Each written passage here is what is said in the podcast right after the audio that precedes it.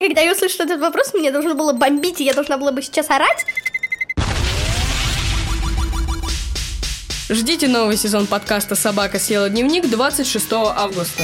Смотри, дебил — это тот человек, который не воспринимает альтернативную точку зрения. Папа, когда мамы нет, разрешает Телек телек посмотреть. Да. А, а чё она мама? Нет, давай компромисс. А что это? Я получаю все?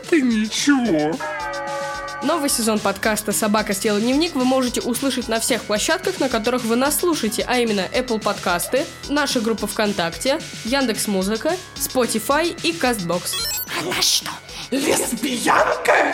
Потом совратят всех, совратят твоих детей. Магадан на Колыму! Сосла! Это бан.